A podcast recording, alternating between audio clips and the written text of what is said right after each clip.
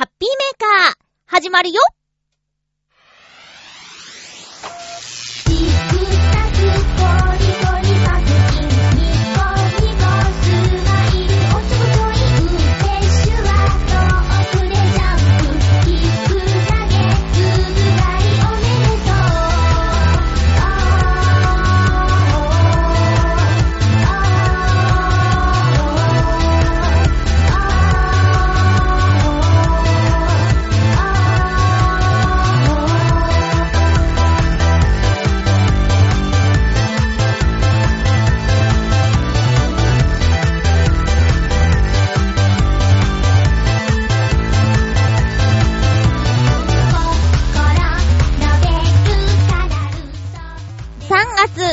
24日、まゆちょのハッピーメーカー。この番組は、ハッピーな時間を一緒に過ごしましょうというコンセプトのもと、ちょわへよ .com のサポートでお届けしております。収録している月曜日、3月23日に、東京の桜の開花宣言がされました。これからお花見の予定がある人は楽しみですね。私も桜大好きです。今日もお便りがたくさん届いているので、最後まで1時間、よろしくお願いします。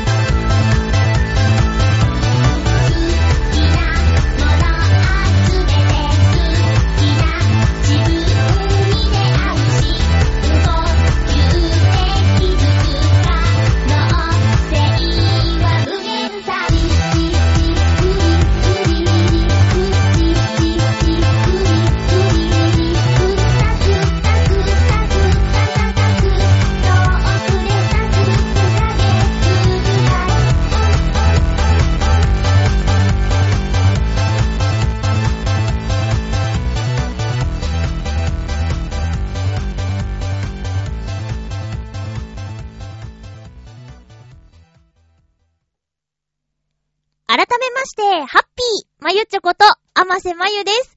春ですね。春が近づいていますね。ただ、この一週間、ちょっと気温が下がったりもするみたいだから、体調管理気をつけてくださいね。油断大敵ですよー。よーよーよー。あの、前回、私、本当に、本当にこれだけは言わなきゃと思っていたことを言い忘れてしまって、大切な大切なお友達の大切なお話をし忘れてしまうということになってしまいまして、今日は一番にそれを話したいと思います。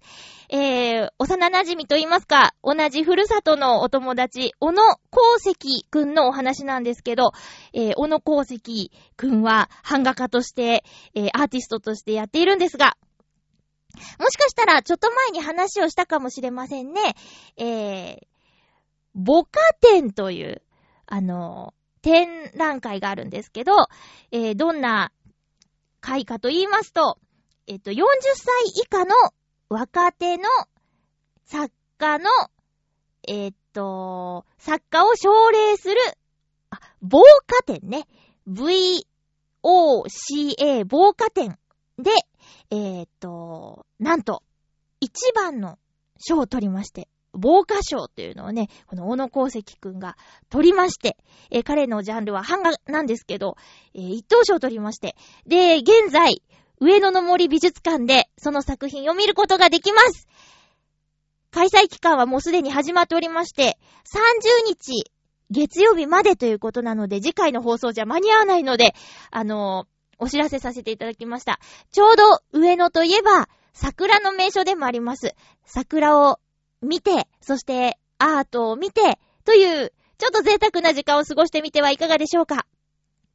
何度も何度もこの番組でお伝えしていることなんですけど、小野功石くんの版画は写真で見るのと、現、現物、実物を見るのとでは全然印象が違って、もちろん実物を見ていただきたい作品なんです。見る角度によって色が変化するとても不思議な作品になっておりますので、えー、この機会にぜひ、ぜひぜひぜひとも見に行ってみてください。よろしくお願いします。あの、前回のね、棒のライブにも来てくれてて、ちょろっと皆さんところに挨拶に行ってくれたと思うんですけど、覚えてる方いるかな？彼すごい人なんですよということで、これはぜひとも紹介しなきゃと思いまして、防火展30日、月曜日まで上野の森美術館、え、大賞を取った小野功石くんの作品をぜひ、生で見てください。よろしくお願いします。おー、よかった、言えた。えーと、言わなきゃ言わなきゃと思ってたんですけどね。私まだ、防火展行ってないんですよ。この一週間の中のどこかで、行こうと思っております。ちょっとね、地元の同級生と集まろうかみたいな話もあるんですけどね。集まるといえば、チョアヘオの新年会が行われました。ね。はい。私、行けなかったんですよ。ひよっちゃってね。あのー、まあ、なんでしょうね。夜勤が休めなくてっていうか。でもね、いたじら聞いたら、ヨッシーさんがね、すごく多忙な中で、ヨッシーさんって馬王デモかに出ている芸人さんなんですけど、ヨッシーさんがね、あの、これから夜勤なんですけどって言って参加してたっていう話を局長がしてたの。それってさ、私、夜勤だからって断ったからさ、なんかすごくマイナスだよね、と思って。なんか、なんかすごくね、悲しくなったの。私、ダメだなと思って。だからこれから、ちょっと、夜勤があったって、いろいろとね、顔出さねばと、私、頑張らなきゃと、思った。ヨッシーさん、すごい、ごめんなさい、皆さん。あの、頑張ればいけたのに、ひよっちゃいました。というかね、なんだろう、楽しかったらね、多分出勤したくなくなっちゃうんだろうな、とかね、そういうことまで、いらないことまで考えて、そんなことより会えない方が辛いのに、なんか楽しそうな皆さんの写真を見て、ああ、頑張っていけばよかったなーなんてね、レッドブル飲んで朝まで頑張ればよかったとか、いろいろ思っちゃった。ショック。これね、私の今年の大失敗。今んとこ一番ですね。えー、チョアヘヨの新年会に参加できなかったこと。皆さん本当にごめんなさい。あ、でもなんか楽しかったみたいで、よかったです。今度なんかあったら行こうと思います。あの、チョアヘヨ以外でもね、いろいろと、週末のお誘いってあるからね、無理、無理じゃなくて頑張ればなんとかなるなぁと、ね、思いました。そう、なんかすごく寂しくなったんですよ、いたじら聞いてて。あー、そっか、楽しそうだなーって。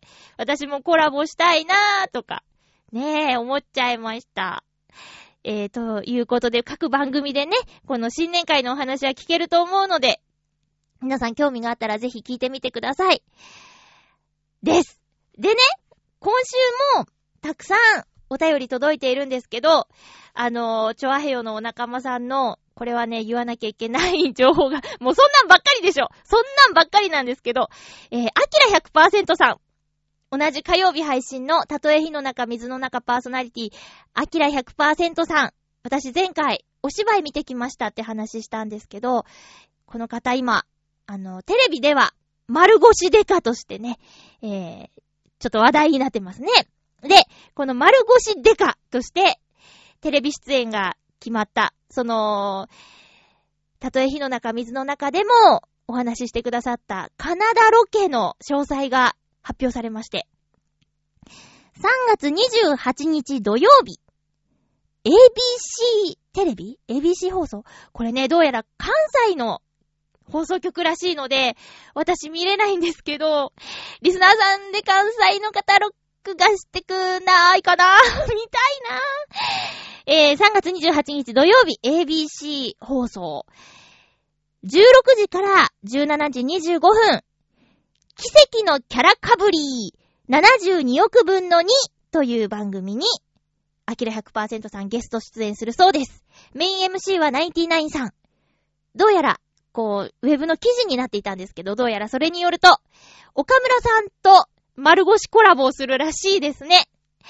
見たいなぁ。アキラさんのカナダロケで何したのかもすごく気になるし、あー見たい。うちのお母さんは、これ ABC 放送って岡山でも映んのかな？そもそもそこなんですけど、さらに言うと、お母さんのね、録画する機会持ってないんですよね。あー残念。うーん、残念。残念としか言いようがないですけどね。あの、チョアヘヨのリスナーさんで、ハッピーメーカーリスナーさんで関西方面、ABC 放送が見られる方は、アキラ100%さんの勇姿をぜひ、目に焼き付けて私に教えてください。あ、私に教えなくても、見たよって、たとえ火の中、水の中にメール送ってくれたらいいかなと思います。3月28日土曜日、奇跡のキャラかぶり、72億分の2、ぜひご覧ください。もう人の告知ばっかりしてますけど、ノートノーツのライブもね、えー、5月30日土曜日に夜、浅草橋ピッツェリアボーノボーノであります。あの、結構予約待ってきてます。でもね、キャンセルとかもあったりするので、えー、いけそうっていう方はとりあえずメールくださると嬉しいです。よろしくお願いします。さあ、メールを紹介しないと。前回最後に駆け足でご紹介してしまったきよきよさんからの質問のお便りだったんですけど、あのー、メールの文章は前回の最後の、最後の最後のところを聞いていただけたらなと思うんですが、まあ、ざっくり言いますと、きよきよさんから、あの、まゆっちょさんはどんなお笑い番組を見て育ちましたかっていう、え質問のお便りだったんですよ。で、じゃあこれにちょっとお答えしたいと思います。えー、まずね、あの、中学生に上がるまでチャンネル権は私にはございませんでしたので、えー、母親または父親が見たいテレビを一緒に見るという感じですね。今のように各部屋にテレビがあるなんて時代じゃなくて、えっ、ー、と、リビングと、まあ、応接間にあるぐらいかな。うん。まあでも基本1台だったよね。中学生ぐらいになってから2台になったかな。なので、家族全員同じものを見るという暮らしをしていたんですけど、えっと、お笑い番組で言うと、小学生までは、うーん、俺たちひょうきん族ですね。それしか見てないです。あ、あとね、元気が出るテレビ。基本、ビートたけしさんだったのかなうち、親が。だからね、もうほんとほんとほんとに、カトちゃん、ケンちゃん知らないんですよ。カトちゃん、ケンちゃん知らないし、あとね、なんだかよくわかんないんだけど、ダウンタウン禁止だったんですよ、うち。ねえ、よくわかんないでしょ？で、まあ、さんまさん、たけしさん、ところさん、あの辺、ばっかり見てましたね。で、中学生になってから、チャンネル選択権を与えられて、というか、まあ、テレビが1台増えてっていうことなんですけど、自分の見たい番組を、まあ、新聞のね、テレビ情報欄でチェックして、これ見たいから、じゃあ録画してみようとか、そういう、なんていうかな、あの、オンタイムじゃない見方をし始めるようになってからは、そうですね。でも、でもそれでもやっぱり、なんだろう、ダウンタウンの存在はね、上京するぐらいまで全然知らなかったね。だから、うっちゃんなんちゃんとか見てましたね。うん。うっちゃんなんちゃんと、そのあたりですよ。さんまさんとか。うん。からくりテレビ。あれちょっと違うか。お笑い番組とは言わないか。でもずっと見てたのはカラクリテレビとかですね。うん。で、あ、爆笑オンエアバトルは見てました。ずっと見てました。で、えっ、ー、と、江戸紫さんとかちょうど出てた時ね、江戸紫さんが出てて、ショートコントとか言ってやってて、面白いなぁと思って見てた方と番組共演ができたことが私の、えー、声、仕事生活、人生の中でとっても嬉しかったことなんですよ。江戸紫さんがメイン MC の改札っていう番組で私ナレーターとして参加してね。で、その期間中に単独ライブが江戸紫さんのあったので、見に行ってね、ツイッターで今日お伺いしましたナレーターのなんとかです。なんとかです。甘瀬まゆですって言って、送ったら楽屋に来てくださればよかったのにって送って、で、こう返信が来て、オーマイガーって思いましたね。あちゃちゃーって。ねえ、ちょっとね、それも度胸がなかったね。そこまでやっていいとは思わなかったからさ。まあ、そんな、そんな感じです。私のお笑い番組遍歴。でも、上京して一人暮らししてからは、ダウンタウンだって見るし、なんでしょう。でもそれでもね、バカ殿様とか、その、カトちゃん、ケンちゃん系がね、全然響かないっていうか、免疫がないのかななんかね、見ないんですよね。見ようと思わないっていうかね、うん、そんな感じ。そんな感じです。今はもう、誰とかじゃなくて、あ、誰はあるな。爆笑問題がやっぱ大好きですね。ラジオとかも、あの、まちょっとね、ちょっと、下ネタが過ぎる時もあるんですけど、火曜日のジャンクと、あと日曜日の、日曜サンデーは聞いてます。日曜サンデーはね、昼間なんで、ちょっとその、あまり下に走らないところが私お気に入りなんですけど、えーと、そんな感じですね。今一番好きなの爆笑問題さんかな？うん。で、なんでだろうって思い出してみたんですよ。爆笑問題さんなんでこんなに気になるんだろうって。そしたら、私の、あの、地上波の初仕事のボイスオーバーの番組が、爆笑問題のオーマイガーっていうテレビだったんですよね。で、その中の再現 VTR で、セインカミューさんの恋人役のボイスオーバーをしたのが、えー、声の仕事の地上波初だったんですよ。だから、そっからなんか爆笑問題さんが、なんていうかな、印象に強く残ってるっていうか、爆笑問題さんに声聞いてもらったんだ、みたいな そんなところですかね。うん。きよきよさん、答えになったでしょうか？私は、元気が出るテレビとひょうきん族で育ちました。へえ。じゃあね、え、行きましょう。今週もね、たくさんお便りいただいてるんですよ。で、あのね、前回、コージアットワークさんから、ピロリ菌にまつわるお話をいただいたんですけど、ピロリ菌メールがね、3通届いてます。まずはピロリ菌のコーナーに行きたいと思います。えーと、天狼さんです。ありがとうございます。まゆっちょハッピー。ハッピー？ピロリ菌は、胃潰瘍などの原因菌ですよ。基本全員にあります。普通は病気にはなりませんが、胃弱は注意です。胃が弱いって書いてあるけどね。え、抗生剤使用のやり方がいいです。とされてますが、てんてんてんというお便りいただきました。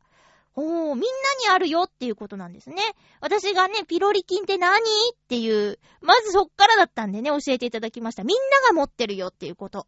え続きまして。ハッピーネーム、ともさん。あの、ゲストに来てくれたともさんですね。あませ、ハッピー。ハッピー？ハッピーって言ってくれるんだね。あませだけどね。あませハッピー。ハッピー。え、先週の放送で、コージーアットワークさんが、ピロリ菌の除菌をなんて話がありましたね。ありました。実は私は十数年前にピロリ菌の除菌をしたのだよ。へえ。当時、お医者さんから聞いた話によると、ピロリ菌というのは、胃炎や胃がんの病原体で、オーストラリアの学者さんが自ら菌を飲んで胃炎になり、その因果関係を証明したとかなんとか。ほわー、大変。また、ピロリ菌はほとんどの人が持っていて、ほんとだ。どうしたこうしたとか。あとは自分で調べてくれ、笑い。そうですよね。えー、私の場合、除菌は見事に成功し、以来、あの痛みは何だったのか、というほど、全く胃の痛みを感じなくなりました。ちなみに、私がかかったお医者さんは、胃カメラの扱いもうまくてね、除菌前の胃の検査をするときに、胃カメラを飲んだけど、全く苦痛を感じなかったよ。下手な人だと胃カメラを自分で引き抜きたくなるぐらい辛い。そんないろいろなことを懐かしく思い出した次第です。そしてコージートワークさん、ピロリ菌の除菌が成功するといいですね。ではこの辺で。ともさんありがとうございます。胃カメラ私一回飲んだことあるんです。もうすっごくお腹が痛くなっちゃって。でね、その時、もうあれね、10年以上前ですね。えっと、まあ、友人のて、先生のかなまあ、とにかく知人の舞台を見に高田の馬場に、えー、行ったんですよ。で、その会場で、あのー、私ね、中学生の時に、南国少年パプアくんとかスラムダンクとか、その他いろいろで、緑川光さんっていう声優さんがね、大好きだったんです。そしたらね、あの、友人の友人な、だったんですよ。というか、まあなんでしょうね。まあそうですね。友人の友人が緑川ひかるさんで、その同じ舞台を見に行くから挨拶ぐらいすればみたいな感じで、もうすでにちょっと状態が良くなかったんですけど、あの、隣の隣の席に緑川ひかるさんがいらっしゃったんですよ。で、ふわ本物やと思って、でも具合が悪くって、なんか紹介してくれて、その友達が。で、あ、は、はじめましてなんて言ってね。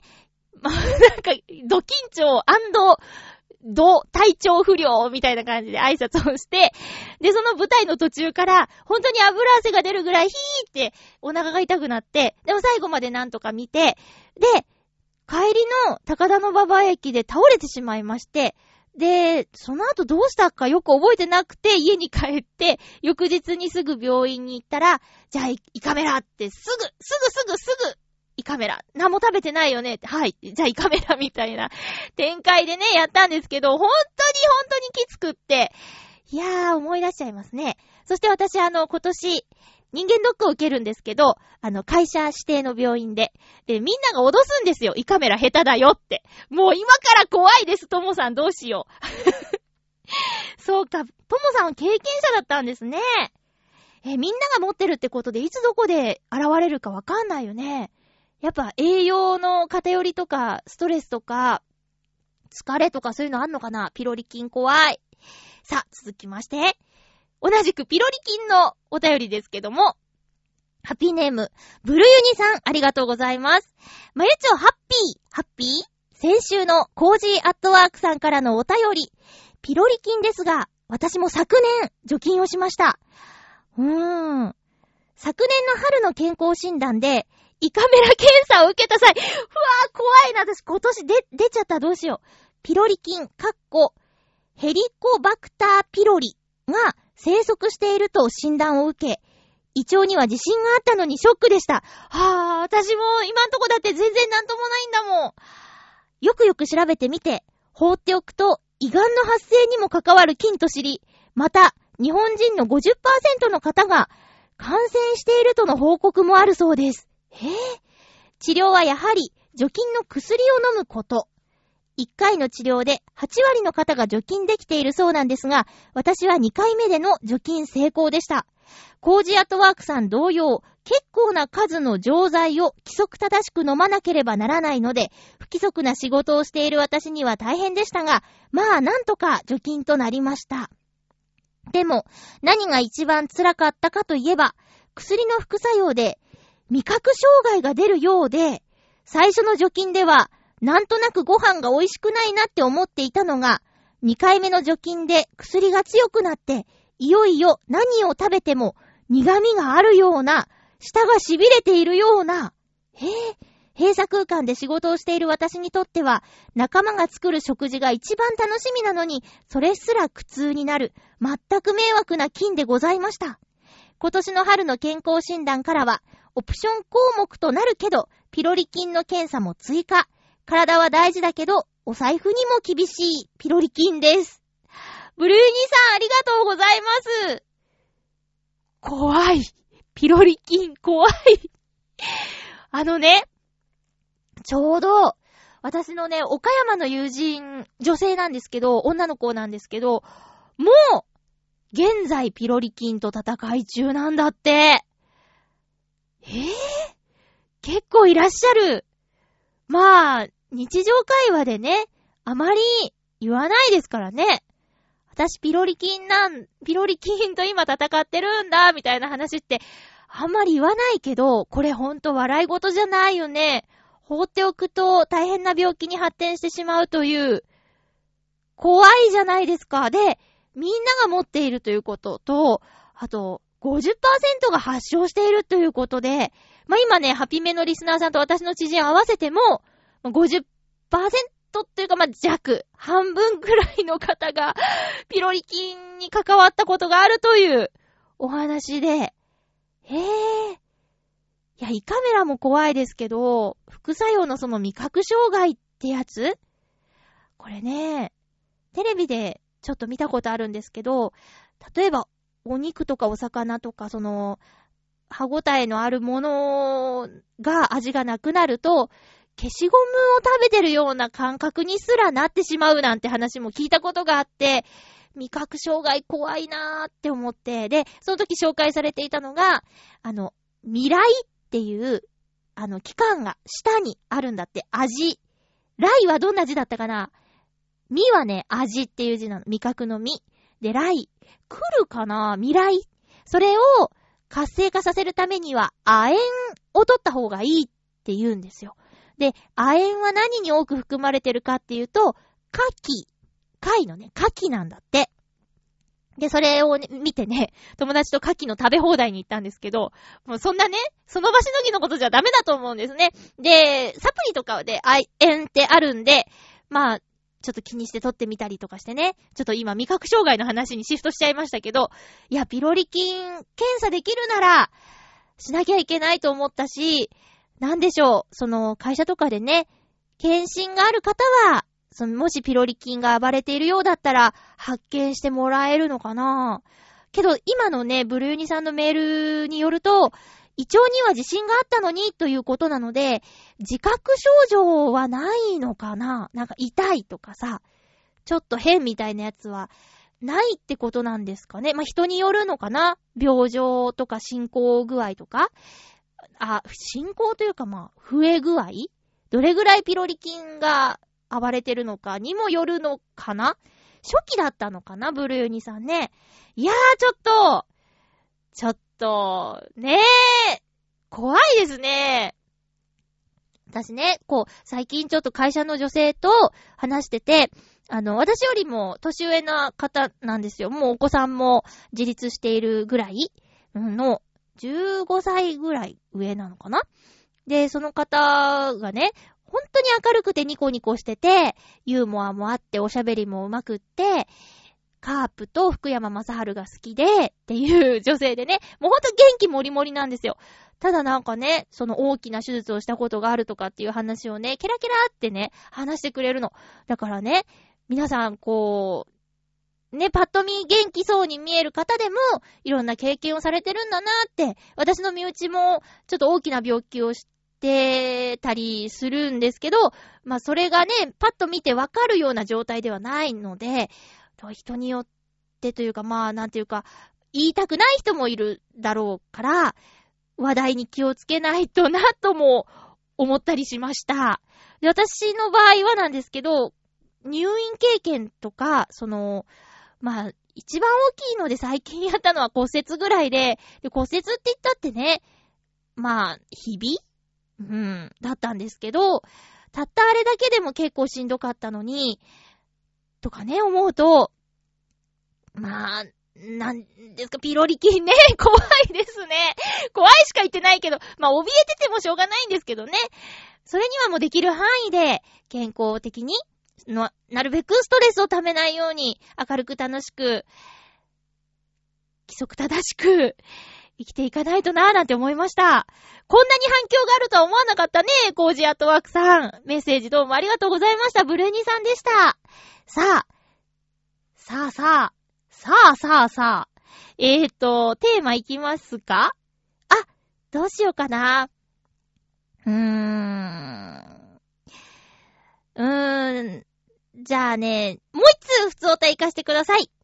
ハッピーネーム、さそうさんです。ありがとうございます。まゆちょハッピー、ハッピー、誘うです。誘うなアクセントは、食事に誘うなどの誘うで呼んでいただけたら嬉しいです。これね、前回私、誘うさんかな誘うさんかな誘うさんでいいですかって二択で間違えるっていうね 逆でしたね。誘うさんでした。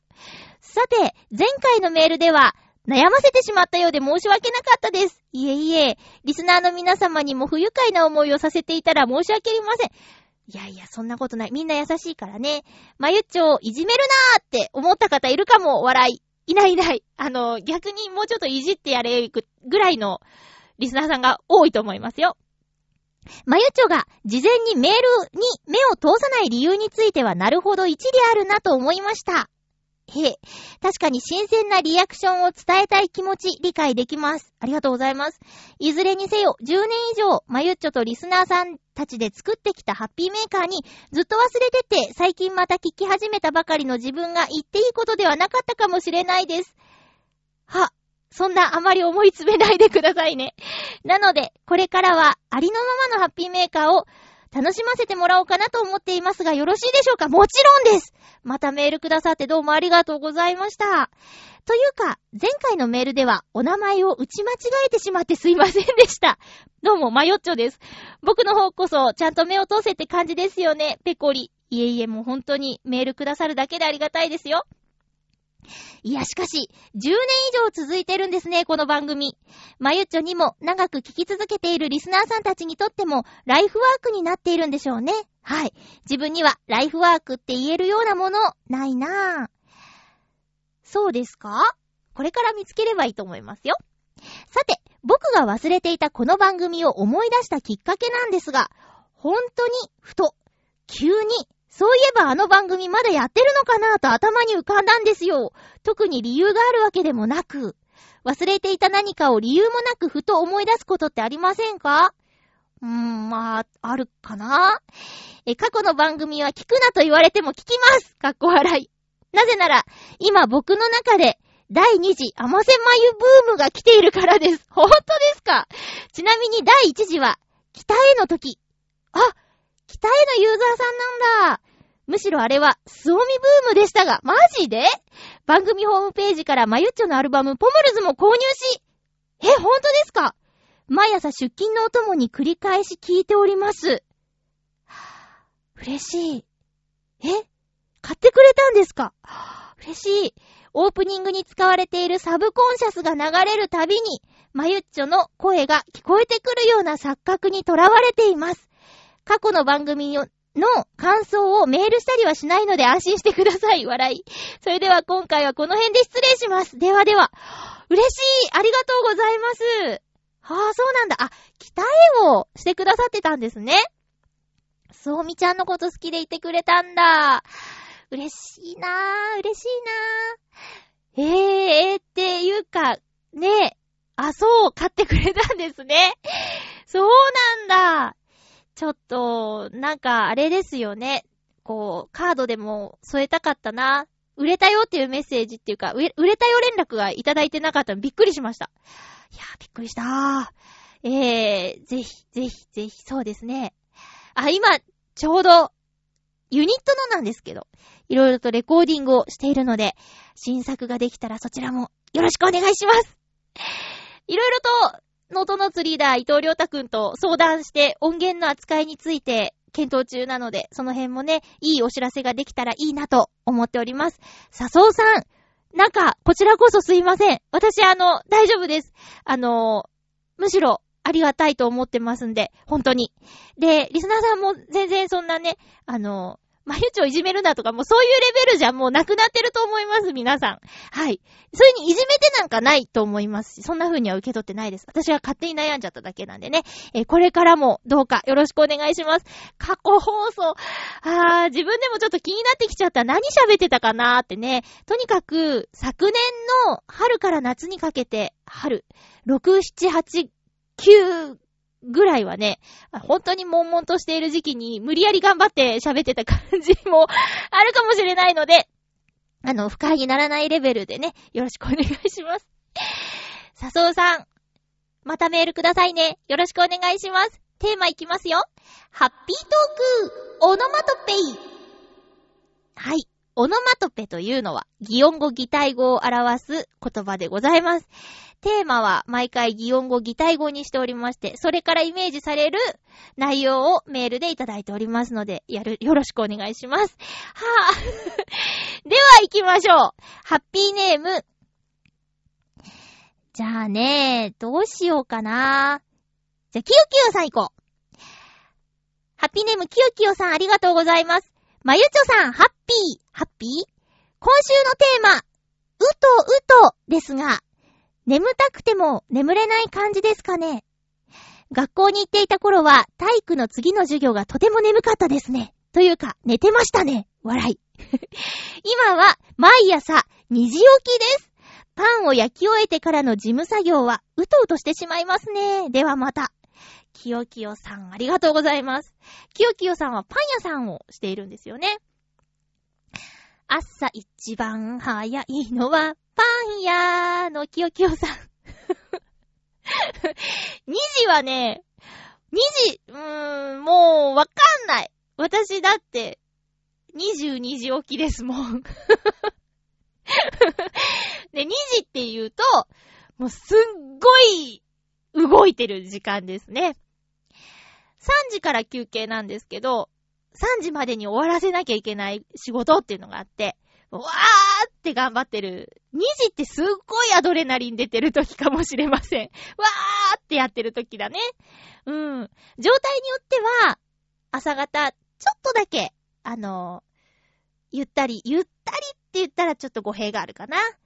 あ、慌てなくて済む時間が、状態によってはあるんですよ。例えば、まあ、落ち葉が、とっても落ちる季節だったら、朝まで大変だし、あ、風が強いとか弱いとかね。えー、そういう感じでね、状態によって違うんですけど、午前、午前中っていうのも変か。えー、休憩までの、その、時間。3時までの時間は、とにかく毎日毎晩、忙しい。そんな時間に、きよきよさんはむにゃむにゃっと起きるんですね。そうか。やっぱパン屋さんって朝早いんだ。新聞、あ、ちょっと待った。きよきよさんって新聞もやってるんだよね。え、どっち？新聞で二時起き？新聞配達って二時起きなの？そうですよね。だって5時とかさ、それぐらいにブロロロローってバイクの音がするってことは、その前に、チラシをね、新聞に挟む作業とか、数数えたりとかっていうのはあるってことは、やっぱ2時って新聞なんだ。ああ、間違えた。パン屋さんより新聞のが早いのか。ああ、そっか。きよきよさん。そりゃあ、うとうとしちゃうよね。ねえ、体も動かしてるわけだしね。天気によっては本当に雨だったり風だったり雪だったりしたら本当大変ですよね。気をつけて作業してください。パンを焼くときはうとうとしないですね。事務作業。まあ、机に座って体も動かさず、数字と格闘しているときはうとうとしちゃいますよね。え、きよきよさんお便りありがとうございました。続きまして、ハッピーネーム、天狼さん。おー、テーマに初めてじゃない？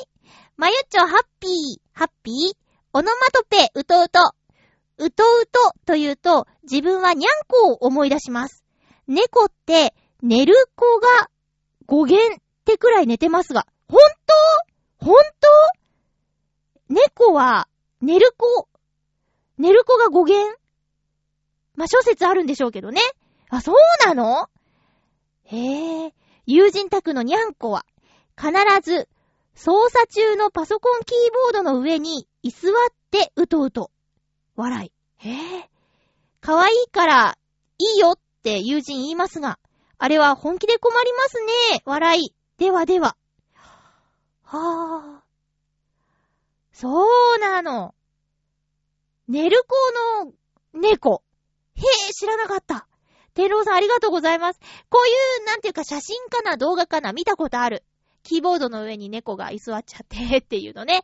あの、猫好きで有名なのは、パーソナリティさんで言うと、びっくりたまげた日和げたの、ずんこさんが、もう猫大好きなんで、猫の話題を送ってあげると、喜ぶと思います。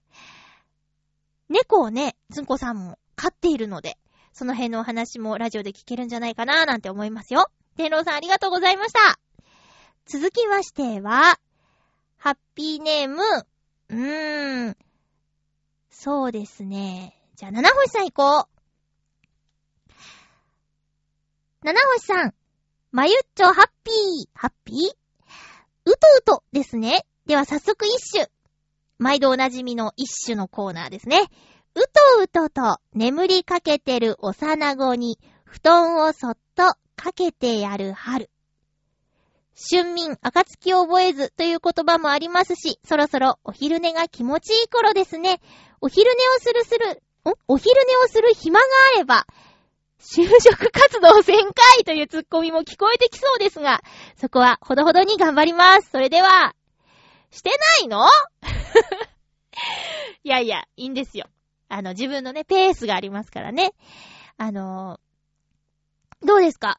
七星さんからのリクエストで、え次回は春らしいオノマトペがいいなーっていうことでしたけど、今回のオノマトペ春らしかったですか？大丈夫でしたかね？まあ、春は、うとうとしちゃいますよね。うん。春眠暁を覚えず。言えてない。春眠暁を覚えず。え、七星さんの身近には幼子がいるんですか？まあ、ご自身の子供かもしれないし、めいっ子さん、おいっ子さんとかね、そういう可能性もありますけどね。ちっちゃい子がね、いないんですよ、私の周りに。まあ、友人の子供っていうのは、いるけど、めったに会う機会ないし、扱いがね、難しい。これ何年も前ですけど、もうこ、今年その子小学生になるっていうからびっくりなんですけど、生後4日の赤ちゃんに会いにね、友達が出産したっていうんで、これ友達が出産して病院にお見舞い行くっていうの、その時初めてだったんですよ。でね、その病院結構、放任主義というか、まあ、ちゃんとね、安全は確保された状態でなんですけど、なるべくお母さんと一緒にいた方がいいみたいな感じで、もうすぐ、あの、お母さんと一緒のベッドに赤ちゃんがいる状態なんですって。だからね、まだ、なんていうか、出てきて、この世に出てきて4日目の赤ちゃんが、そこにいるの。でね、もう触れないよね。なんか変な菌を 移してしまったらどうしようとか、この私の汚れてしまった、ね、この、ね、なんていうのかな、綺麗な赤ちゃんにね、触れることもできなかった。お母さんがね、いいよって言うから、まあ、恒例ですけど、指をね、こう手に伸ばしてみましたよ。握ってくれるかなと思って。そしたらもう、キューって、かわいいね、あれね。かわいいです。ほんとに、ちっちゃいの。爪も手も全部。足も。ちっちゃい。当たり前か。それがね、こんなになっちゃうんだもん。すごいよね。育ててくれた親に感謝ですよね。うん。すごい発展しちゃった。七星さん、ありがとうございます。春らしい一種でしたね。えー、続きましては、ハッピーネーム、ブルーニさん、ありがとうございます。まゆっちょハッピー、ハッピー？私のうとうと。それは、かわいいです。やっぱり子供の話になるのですが、一度だけおやつを食べながらテーブルに寄りかかり、うとうとする姿を見たんです。おやつをもぐもぐ。でも、眠くてこっくり。その姿が可愛くって、いけないお父さんは、そっと写真を撮るのでした。いけないの？いいでしょう。4月から幼稚園に行くことになり、ほへー今までの保育園と違い、お昼寝の時間がないため、これからもっとそんな姿が見られるのかしらと期待しちゃっている悪い父です。あ、写真載せておきます。見られるかな？ブルーニさん、ありがとうございます。どれどれ？あー、かわいいですね。かわいいです。そりゃね、これ、お父さんだったらもっとそう思うよ。ねえ。てかね、ブリューニさんのお子さんが幼稚園って、早いですね、時の流れっちゅうのは。かわいい。指、指しゃぶってる？これ。ねえ。ねえ、このね、部屋の壁にね、ガスコン、ガス線がある？これガス線かな？なんだろう？鍋できるじゃん。とか思っちゃった 全然違うとこ見ちゃいましたね。へえ。いや、おっきい。だって、そうなんだ。なんかだって、ねえ感慨深いです、ブルーニさんのお子さんっていうのは。えー、ありがとうございます。えー、写真撮るの悪い父じゃないでしょう。え、ダメなのかな？私全然いいと思いますけどね。撮っちゃうでしょ、そりゃね。この小さい可愛い時期って短いですからね。もう今のうちですよ、お父さん。写真どんどん撮っちゃってくださいよ。メッセージどうもありがとうございました。奥さん、お子さんの話大歓迎ですよ。また送ってくださいね。続きまして、ハッピーネーム、フクロウのキスさん、ありがとうございます。マイチョさん皆様、ハッピー。ハッピー？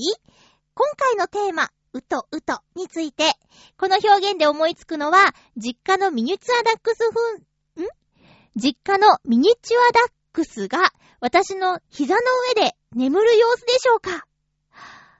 何かちょっとしたことで目を覚ましたりするので、すやすや、でもぐっすりでもなく、うとうとといった軽い眠りのイメージです。ちなみに、仏教で言うところの五欲の中で、唯一克服できないのが睡眠欲であると公言して、は、また読めない感じだった。公言して、はぁ、どうしよう。iPad さんでわからないって言われちゃった。え、こうか。こうかな。ああどうしよう。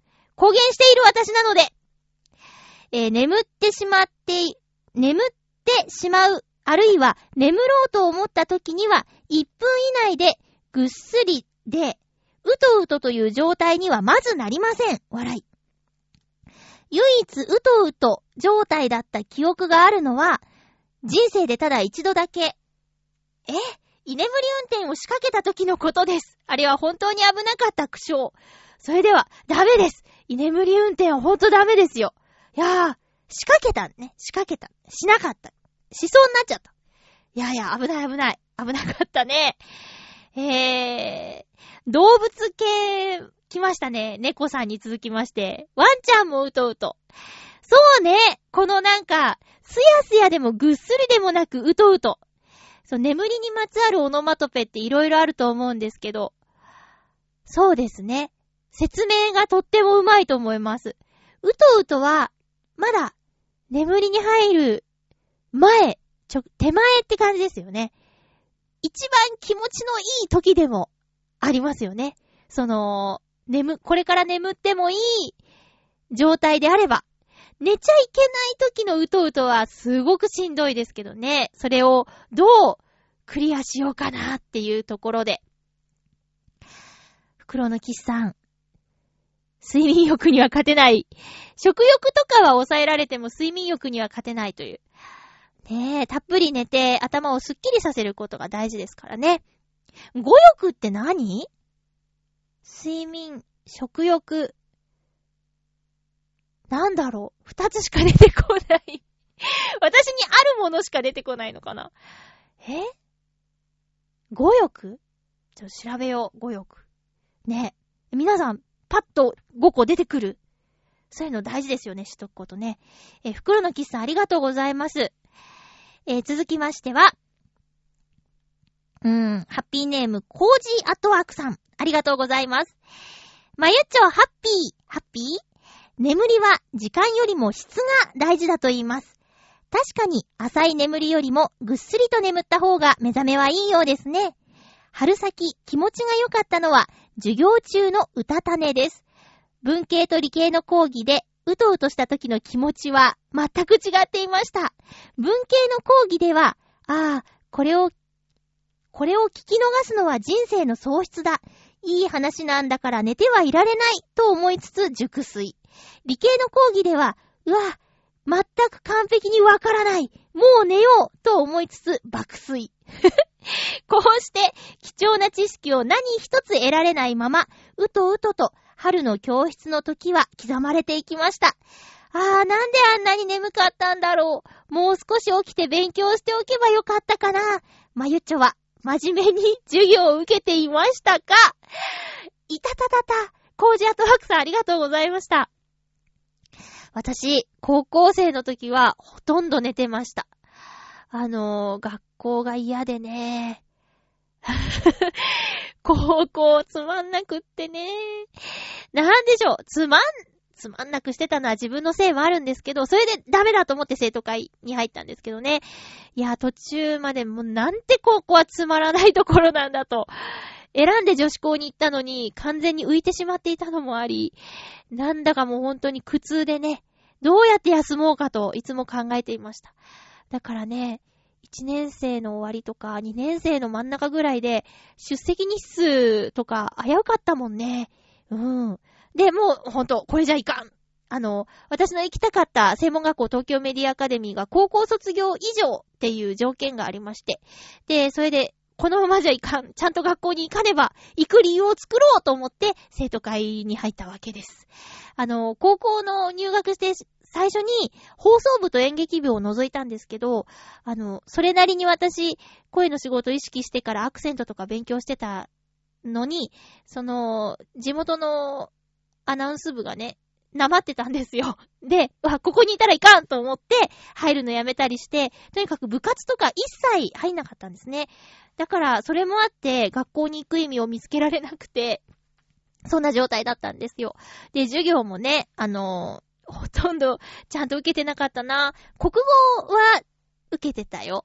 うん。国語は楽しくて、あと、英語の、英語って何種類かあったんですけど、その中の一種類の、西本先生の授業が面白くって、それはね、起きてた。英語かっこよかったんですよ。うん。まあ、そんな感じなので、えー、数学、科学、物理、その辺は、おやすみなさい。爆睡でしたね。一緒です。もうちょっとちゃんとやっとけばよかったと、私も思った。あ、あとね、世界史社会とかはね、日本史世界史は、話が面白くって、あの、しっかり起きてましたね。えー、コージアートワークさん、ありがとうございます。さて、今週のうとうとについては以上なんですが、前回のバキバキについて補足のお便りをいただいております。ハッピーネーム、フクロウのキスさんです。ありがとうございます。まゆちょさん、ハッピー、ハッピー？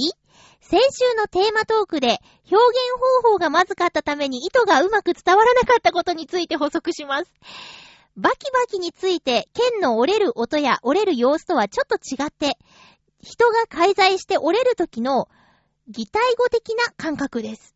例えば、彼は人の剣をバキバキ折るとか、今日は剣がバキバキ折れて泣きたい気分だ、なんて感じです。ちなみに、剣が折れる時の擬音語でしたら、キーンとか、バキーンとかいった感じでしょうか。細めの鉄の棒をへし折る時の音ですね。それから、怪我などの事故についてですが、防具をしっかり着用していないと、怪我では済まず、古くなった防具を使ったとか、防具をつけないで練習をしている時に、剣が折れてしまい、そのまま体に突き刺さり、死亡してしまう事故が数年に一度起きています。うわぁ。防具は防弾チョッキなどに使用する素材を使っているので、適切な使用をすれば大事に至ることはありません。危険なスポーツではあるので油断は禁物ですし、自分の技量が低ければ相手に重大な怪我をさせる可能性があることは自覚しなければならないので、技量不足を認識しない相手に対する私の厳しさは対戦相手だけでなく、その選手のためにも必要とし、必要と考えてのことです。そして、消耗品である剣の刃のお値段ですが、5000円程度から2万5000円ぐらいだと思います。高価、高価格帯のものはオリンピック企画ですね。まあ、私が使っているのはお手頃価格のものですけどね。笑い。それでは、ありがとうございます。フェンシングの世界のお話を教えていただきました。なるほどね。いや、本当にだって、命かけてやってるってことだ。まあ、準備をね、ちゃんとすれば、そんなことはないということなんですけど、ねえ、あの、東京オリンピック誘致の VTR で、PR ビデオか。で、フェンシングの様子っていうのは皆さんも目にしたと思うんですけど、まあ、とにかく、華麗でね、かっこよくて、でも、あそこには、いろんな準備とか、まあ、フルフェイスですもんね。顔も守ってるし。で、体もね、あの、しっかり、全身覆ってる感じしますもんね。手の先まで。そうか、集中力が必要なスポーツですね。知らない世界のことをね、こうやって教えてもらえるのはありがたいことです。皆さんの仕事の話も今度聞かせてもらえたらなぁなんて思います。ありがとうございます、フクロウのキッさん。さて、今回もですね、ちょっと待ってね、まだお便りが残っているの。ハッピーネーム、青のインプレッサさん、ありがとうございます。ふつおたです。まゆちょさん、ハッピーでございます。ハッピーでございます。ついに、相棒のバイクが壊れてしまい、新車か中古車を買う予定です。中古で7万キロのやつを購入し、5年で10万キロを突破し、ついにエンジンがかからなくなりました。何せ毎日の通勤に使用しており、今回のお金の出費はかなり痛いです。シューズ代3足分かかる可能性があります。まあ、相棒のもう一台の車があるのですが、走らせたくないのが本音です。今月は出費が痛いですね。うーん。通勤に使ってるなら、早急に必要ですね、バイク。靴3足分って、また靴の値段が気になるところですけど、まあ、バイク、いや、でも靴、はぁ、そうか。一足何万円もするってことですよね。で、その、ここでおっしゃってるシューズっていうのは、車運転する用のあの例のシューズですよね。シューズ高くない？いやいやいや、ねえ、いや、もう仕事に使うからバイクを。え、ちょっとね、私全然この辺わかんないんだけど、中古で7万キロのやつを購入し、5年で10万キロを突破しっていうとこは全然わからないんだよね。これで動かなくなっちゃったんでしょ？つまり、中古で7万、5年で3万キロってことは、5年で3、ん？ちゃちゃちゃ、5年で10万キロを突破ってことは、5年で3万キロ走ったってことだよね。で、止まっちゃったんだ。うーんとね ごめんね、よくわかんなくて。多分バイクの話も、イタジラのヨシオンさんが詳しいと思うよ。青のインプレッサさん、ね、多分ね、そっちの方が話、できると思うんだけどな。ごめんなさいね、いつも本当にわからなくって。ねえ、私今自転車すら乗ってないからな。あの、メッセージどうもありがとうございました。駆け足でごめんなさいね。もう一通ご紹介は見送らせていただいてもいいですか？ごめんなさいね。次回に送らせてください。コージアトワークさんの普通歌なんですけど、ごめんなさいね。えーと、どうしようかな。もうね、時間ないんですけど、あのー、はは、活弁っていうのをね、初めて見てきました。えー、無声映画に、なんていうかな、セリフとナレーションを生で当てるっていう活弁。これを私の専門学校の同期の清原愛ちゃん。発表、八方美人のゲストにも出演したことのある清原愛ちゃんが最近、最近、女弁士として活弁をやっているんですけど、それを見てきました。で、無声映画といえば、まあ、チャップリンが有名なんですけど、他にも面白い俳優さんがいろいろいて、私ね、最近見た映画、あの対策よりも今回の無声映画の方が見終わった後に爽快感とかを感じてなんて面白い世界なんだって思いました。で、活弁ってほんと大変そうだなっていうのも思いました。1時間の映画なんですけど、それを2人の女活弁士の方が15分ずつ、あの、リレー形式で行うんですけど、全部の役者さんのセリフをやったり、あとナレーションをつけたりとか、状況説明したりっていうのを暗闇の中で、あと、乾燥してる映画館の中で行うんですよ。で、これまたね、あの、4月かなにやるそうなので、もし興味のある方、行けそうな方はぜひ行ってみてください。なかなか見る機会がないと思うんですけど、活弁、面白いですよ。ぜひ行ってみてくださいね。さあ、えー、っと、このハッピーメーカーなんですけど、あのー、まあ、生きてるとね、いろんなことがありますけど、このハッピーメーカーを聞いている1時間だけは、ちょっとでも楽しい気分になってもらえたらなと思って、いつも喋っております。あの、最近ちょっとお便りをたくさんいただけるようになりまして、あのー、私の話したいことはちょっと置いといてみたいな感じになってきているので、ここで皆さんに、あの、お詫びというか、なんですけど、今回もね、いつちょっと読めなくなっちゃいましたが、今後、もしかしたら、いただいたお便りを紹介しきれなくなる可能性があります。